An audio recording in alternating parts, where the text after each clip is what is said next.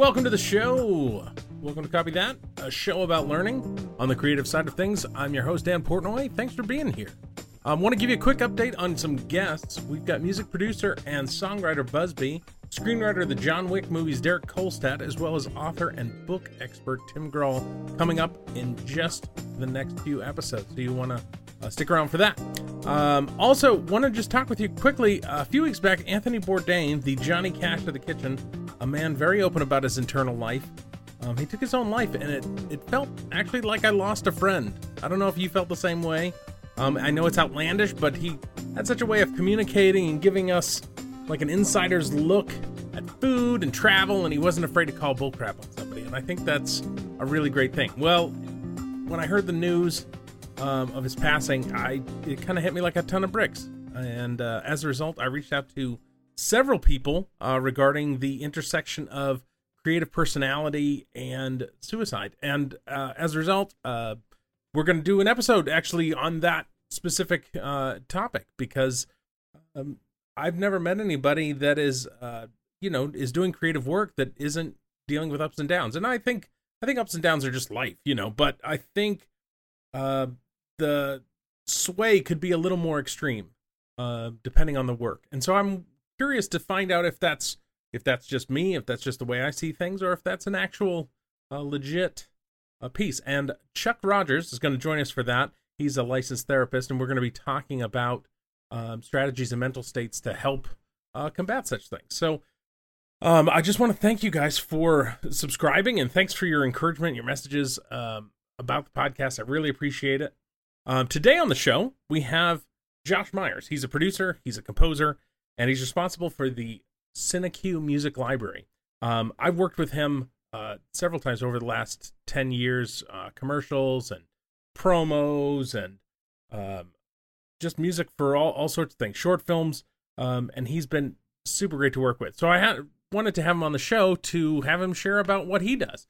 Um, he's worked with Jeremy Enigk, Rosie Thomas, Unwed Sailor, and uh, he's been making music for about 20 years. So let's get into it. Talk with Josh.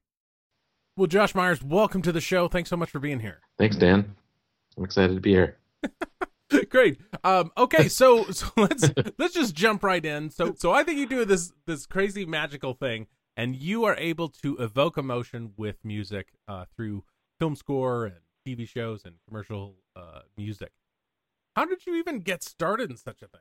I um, well, I grew up in a in a house that was very musical. Mom was a piano teacher. Um, I I played in bands with my brother growing up, um, and like when I was 20 or so, I um, I got really into film music. I just um, Danny Elfman specifically and the Tim Burton movies, um, and uh, I just kind of got obsessed with it. Bought a keyboard and started like playing just like all the orchestral sounds on it and kind of writing and recording my own versions of of that style. And um i just i don't know it was just like i i, I felt like i was kind of good at it and i didn't really have any better ideas. So i um just decided to make a go of it and um enrolled in a music program at a local college in my in my area in the Bay Area, and um, looking back, I didn't really nothing I really learned there applies to what I'm doing now. Unfortunately, it was like a classical focused music program, like very um, just just focused on the classics. In fact, my composition teacher there, when I told him that I wanted to do film music, kind of like raised an eyebrow and was just like, "Well, I don't. Why are you here? Like this is not this is not what we do here. So I, in hindsight, it probably wasn't the best institution for me to enroll in, but um, you know, it it set me up for um, at least gaining a better understanding of music and um, and instilling like a work ethic uh, that would definitely translate to the next phase of my life, which was moving to LA. Um, and I actually moved in with Mike Busby when I first got there. We were child friends. We were just talking about him, and he had just met a film composer at a party or something and put me in touch with him and I went in for an interview. He hired me on the spot um, to just to be an intern, uh, unpaid intern. Um, I think I did like coffee runs and lunch runs for about six months, and then um, they started getting busy. They uh, threw me a couple a couple jobs, and eventually hired me full time. And uh, the, my first real gig was a Saturday morning cartoon that they just didn't have time for. It was it was two guys uh, partners that owned the studio. No way. Um, basically, yeah, yeah. That was my first job, a Saturday morning cartoon, which was like um, one of the most intense things I've ever done to this day. It's just like wall to wall music, a weekly, you know, production schedule, and just every style of music you can possibly think of, like thrown into one 20 minute episode, 22 minute episode. Yeah, it was, wow. it was so fun, but um, What was the name of the totally kicked my show? Phantom Investigators on the WB. Phantom Investigators. I don't think I know. Yeah. wouldn't. It got canceled pretty quickly, Oh, but all right. yeah, I think I we did one season. It was like eight episodes or something before they Oh, wow. before they yanked it. Wow. I thought it was good. Fun. I. Well, there's it. like a million reasons why stuff gets canceled. yeah, yeah. It was it was it was like um half animation, half it, it was a mix of uh of mediums. So it was like animation and then a lot of stop motion with some of the characters and Oh, interesting. some live action even. It was it was a bizarre hodgepodge of things, but it worked. I thought it worked. When you look to create something or you get a project across your desk, I, I assume you're talking with a director. Um, you've got maybe a script, maybe you don't. I, I have no idea how that works. How do you how do you work in to get the emotion, the emotional quotient into what you're doing, or is that just part of the magic? I was thinking about this the other day actually, and somebody else I think asked me this, but like, or a similar question, but um, I don't have like a go-to set of tools that I use when approaching like a scene in a film, for example. Like it, it's you know when you're talking to a director, he'll usually you'll usually get some sort of well most of the time you will get temp music, which um, is existing music that a director pulls from um, either an artist or an existing film score that he or she places in the film um, that you can use as sort of a jumping off point like oh this sort of works in this sense but it's not really working here. It might be a little over the top. Can we do something like this but dial it back? Um, that's more often than not that's the, those are the kind of notes that i get where um, there there's a, something pre-existing that to work from. And um,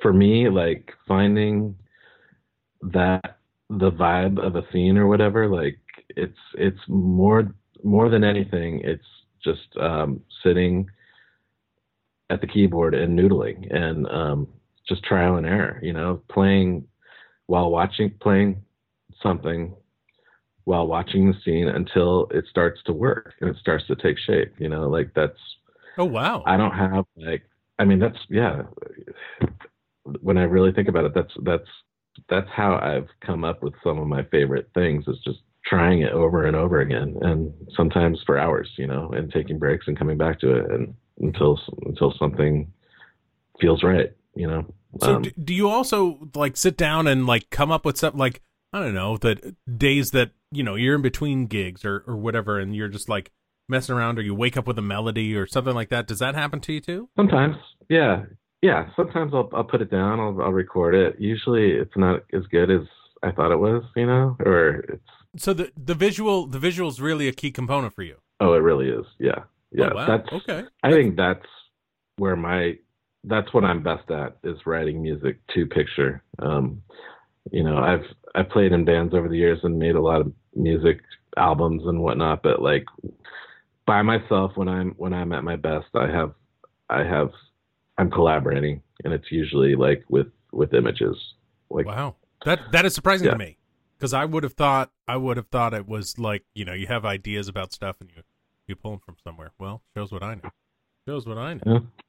No, it's it's always I'm always inspired by what I'm seeing. You know. Sure. Um, Well, because and, and I find it really interesting because I think the a score is actually more important than the visuals. I think the music and is is much more uh, crucial because that's what we're keying our emotions from. That's why you know when you when uh, filmmakers you know mess with us by dropping all the sound out, and it makes us feel weird because we don't know what what am I supposed to be feeling right now, and maybe I'm supposed to be feeling confusion, which is makes sense because now I'm asking questions. mhm. Um, Yeah, but yeah, that's that's No, interesting. it makes me think of that um, YouTube video, Minus Williams. Have you seen that? No, I don't think so. It's incredible. Uh, it's episode four, I think, Star Wars. Um, the last scene, the, uh, the throne room, when they're walking down and they're getting the medals from uh, Princess Leia. Yeah. And it starts out some some fan did it but it starts out with the music blasting the exterior shots of whatever planet they're on. I can't remember but um Yeah. and then they cut the music out right as like luke and han and chewie start walking down the aisle. Hmm and he, they uh put in just like these really bad sound effects like people coughing and stuff. But i mean if you listen to if you if you watch the original music it's or the original scene. It's just full of this huge bombastic celebratory john williams Yeah. epic score and you take that out and it's hilarious. It's so funny. My nephew and i watch it all the time because it's just it's a riot. Um, but that's that's such a great illustration of how important music is to a movie you know? You said Danny Elfman earlier, but where is it that you're finding inspiration? You know, musically, non-musically. What like? Are, are, do you ever just sit down and watch a movie or something and go, "Oh, they nailed that so hard"? The you know Yeah. whether it's because I think like like Dunkirk. Everybody s- talked about Dunkirk and the music last year because of that rising tone that happened the whole the whole movie basically. oh yeah That there was Oh, that yeah. eternal rising tone or. Uh, for sure and then a, a second side part uh are do you think that the uh hans zimmer blast has destroyed movies. I'm kidding. Don't don't. You don't need to know that. Um but I, it is funny how much that wow you know that inception blast has yeah. become everything now. Well, I mean, he he- he's such an innovator. Like I, I'm so, I'm a huge fan of Hans Zimmer, by the way. Um, but I mean, yes, he is being ripped off left and right, and it's getting really annoying. But um, he nobody that I've heard has done it quite as well as he did it, and you know he'll continue to innovate. And he's I'm sure he's already moved on from that sound where everybody else is still stuck on it. But yeah, but yeah, no, I do I do get inspired from watching films, and but more so I think I just get inspired by listening to music, and yeah, mostly like classical and ambient stuff. There's a couple records I'm kind of obsessed with right now, but I, I definitely pull from probably uh, other styles of music more so than I do film scores. I, I just think it's more interesting to find motifs and stuff and, in other styles and try to create them in in like a film score setting. so like when you what what is somebody that like i don't know like you said hans zimmer who's who's another i don't know composer or musician that you're just like wow i like like you're you would wait an hour in the rain to get that new album who's somebody like that Um, who am I listening to? Right? Well, I- mean, my go-to stuff, like when I'm not, when the creativity is not flowing or whatever, and I just need some inspiration, I'll usually go on a walk, put on my headphones, and Brian Eno, like the Yeah. old ambient stuff, music for airports, that that Sure. era. Um, um, as far as like film composers go, like Max Richter is amazing. I'm really into his stuff lately. Jóhann Jóhannsson, who just passed away this last year. hmm Um, he was he was making amazing music. Yeah, he has been for decades, but um, yeah. Um, I love I, the, those are like the yeah. I, I identify with their kind of palette and their um, yeah their their just approach to to writing and just it's it's it's very minimal but very very powerful kind of kind of scoring. Um, and then you know like listen to a lot of like impressionist era composers like Ravel. Um, I'm sorry, who was who was that? It, it cut out. I'm so sorry. Oh, uh, Ravel. Great. They're just like it's more uh, less melodic, not melodic at all. Actually, just like chords moving in and out of each other, and just like you'd see in, a, in an impressionist painting, it kind of has that same feel. Um, oh wow! I'm very influenced by by that style. I think. I think I'm. I tend to. I tend to struggle with melody, and I, I I tend to thrive with just layers and chords and pads and yeah.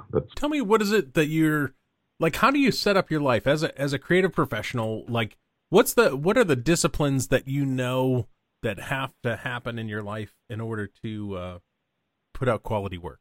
Man, let me think about it. I funny to say this, but like frequent breaks.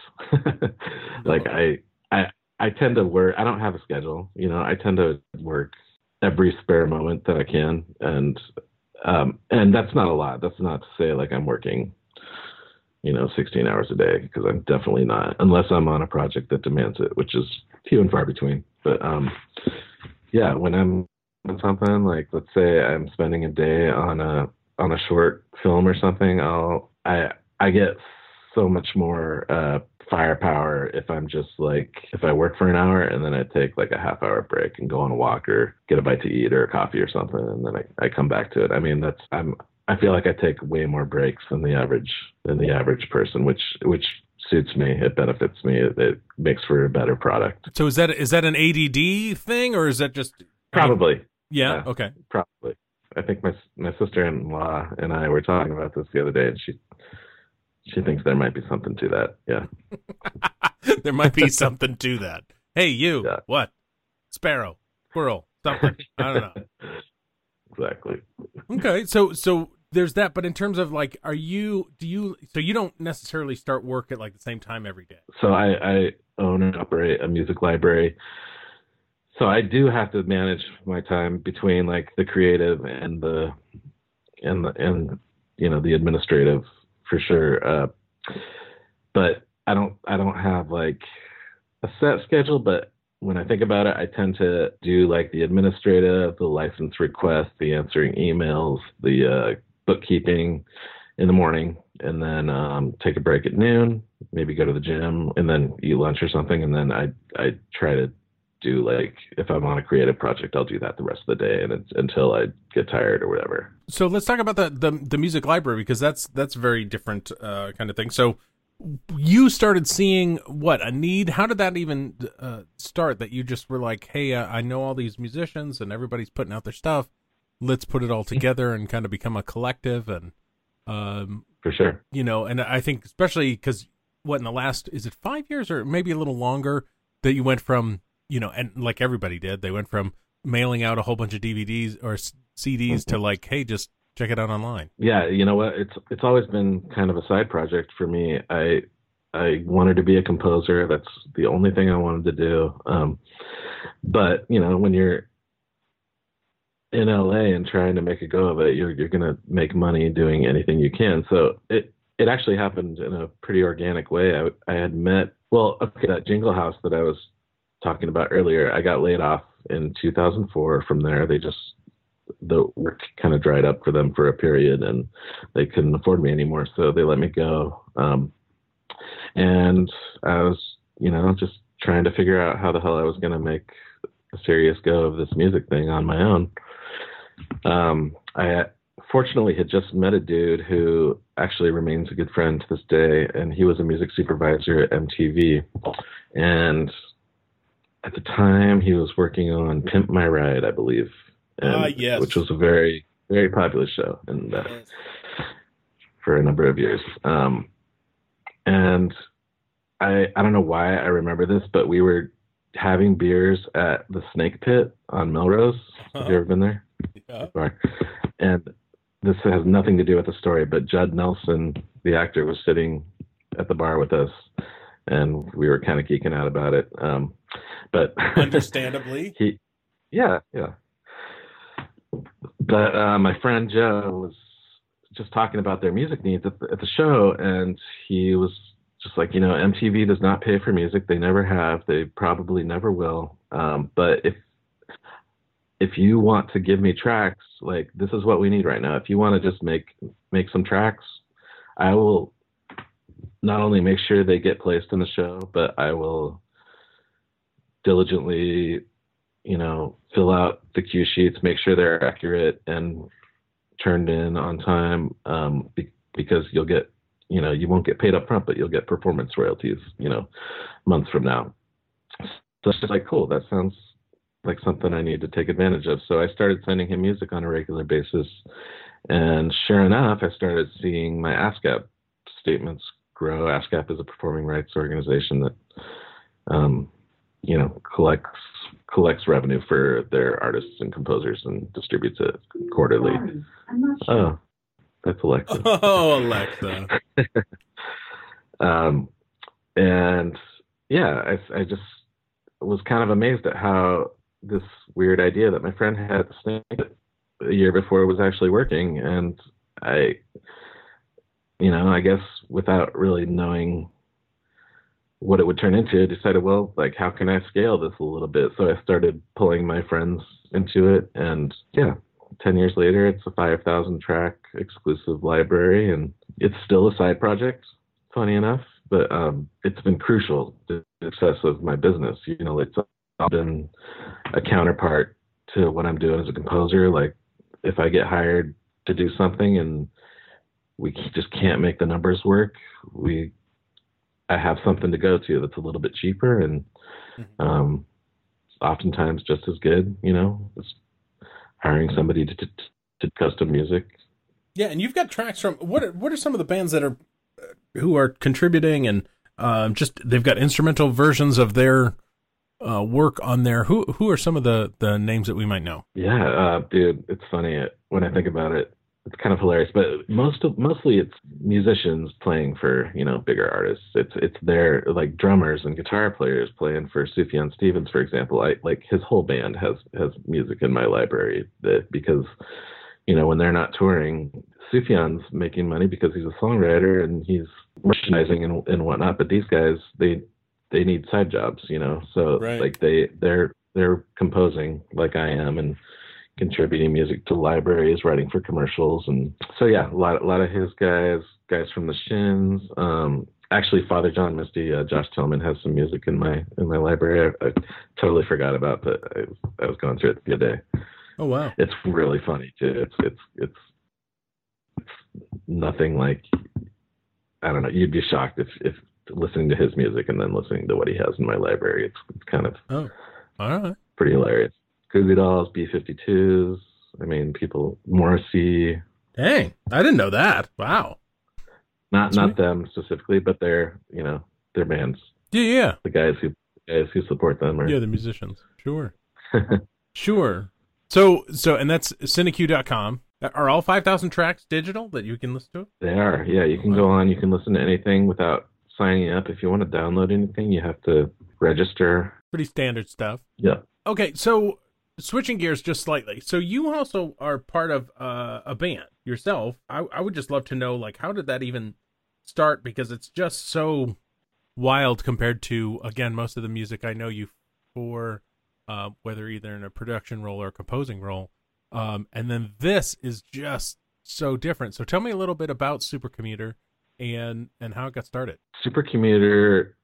It's it's really my brother's project. My little brother. He um, and honestly, he and our singer are responsible for most of the creative breakthroughs in that band. I I kind of got roped into it. it. It's not my first choice of styles um, to pour my heart into, but um, my, my brother and I have been making music together since we were kids, and he's passionate about it, and that's good enough for me. Like I just want to be be playing with him. So in that sense, like it's it's it's amazing. It's fun. Um, have a great time doing it. Um, but yeah, stylistically, it's it's a little weird.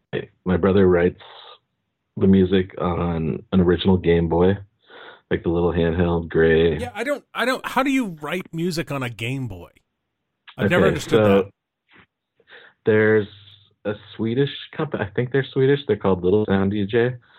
Um, and developed years and years ago. They developed uh, a cartridge, just like any other game cartridge that you put in the back of that device. Um, except this is uh, music software. It's um, and it what it does is it accesses the onboard sounds that the Game Boy just has built in, which are eight very lo-fi eight bit um, video gamey types of sounds. I mean, you hear any sound that comes out of that thing, it's undeniably like t- it'll take you back to your childhood. Yeah, I was It's say it's 1985 Yeah. as a sound. Yeah. Sure. Yeah. So with that cartridge and with that software, you know, you can you load it up and it's you can access the sounds, you can arrange them. It's really tedious. It's I've tried it um, just for fun. My brother kind of gave me a tutorial, and I, I I could not hang. It's just it's called the method is called step sequencing, and you're literally taking each note um, and assigning different values to it, like pitch and length and velocity, and um, it's it's one of the most tedious ways of making music that I've I've ever seen. And my but my brother is just so good at it. and it? fast, He's not and just he's not okay at it. He's amazing at it. He's he's incredible. Yeah, it's it's it's a really cool niche that he just kind of stumbled upon, and he's been doing it for like ten years. He just he just loves it. Um, he does other stuff too, but like that's that's that's one of the most interesting things So about him. is, is he the he- is he the voice or is he doing just basically the beats and the uh, the music and then somebody else is coming in with the the hip hop over the top? Yeah, so it's it's it's mostly just him doing the music, and I, I, I contribute to that too a little bit. And then we have a, a singer who raps, and um, he uh, yeah he he writes most of the lyrics, and uh, I sort of piece it together. I'm I'm I guess I'm more than anything I'm sort of the glue, the producer who makes it all work. Um, but yeah, those those two guys, my brother, they're both named Andy. Um, they met at Nintendo. They both worked at Nintendo at the time, and they were.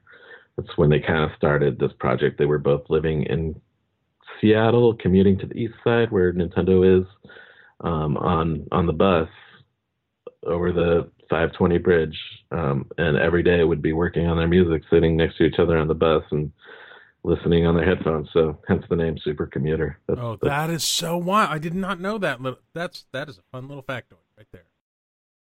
Oh man! And then so th- there's what two albums out so far? Yeah, we have two records. One we put out in 2009. The next one was like 2011. It's been a while, but we do have a new one coming out that we just finished. Yeah, Fun, fun, and that and that's going to be what later this summer. June 1st. Oh, June first. Dang! All right, Yeah. sweet. The digital's coming out June 1st, and you can pre-order vinyl. We're actually pressing vinyl for this Oh, one, fun.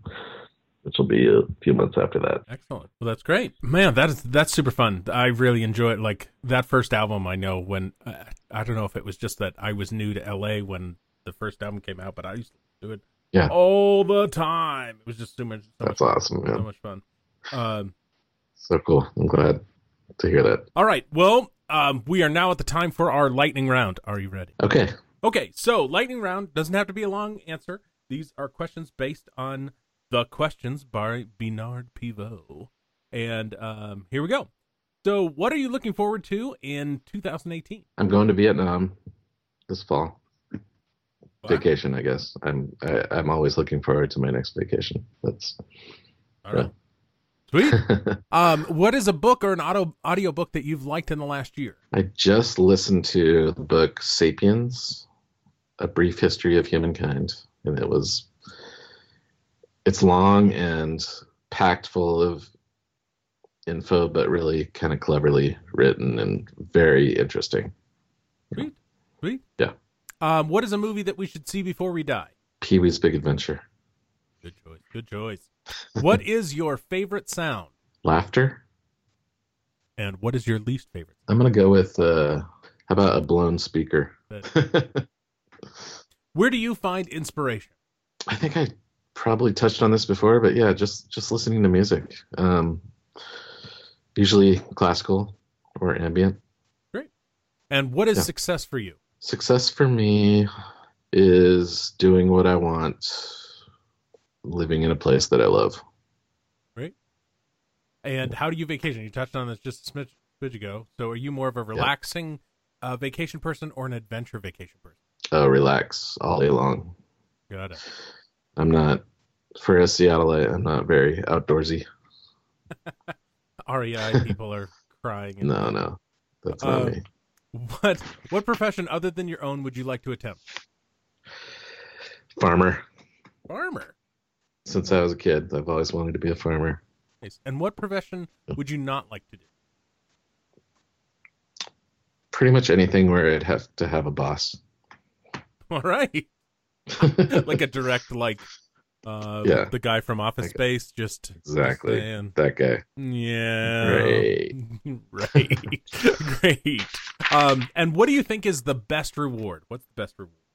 When I think about like just celebrating a finished product, especially something that you just worked really hard on with with like a film, for example, with the cast and crew at a film festival or something, that's like the best feeling ever. And just having it done and watching it and being able to celebrate that accomplishment is is incredibly rewarding.